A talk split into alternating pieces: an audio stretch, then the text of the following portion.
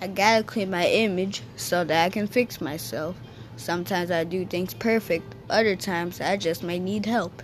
Early mornings I get up, but I don't think I like school.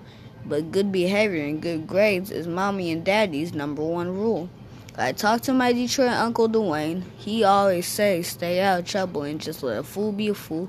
My Detroit uncle G says stay focused, don't worry about girls, they can come last. So I do my best to pay close attention while doing my work in class. All faith, no fear.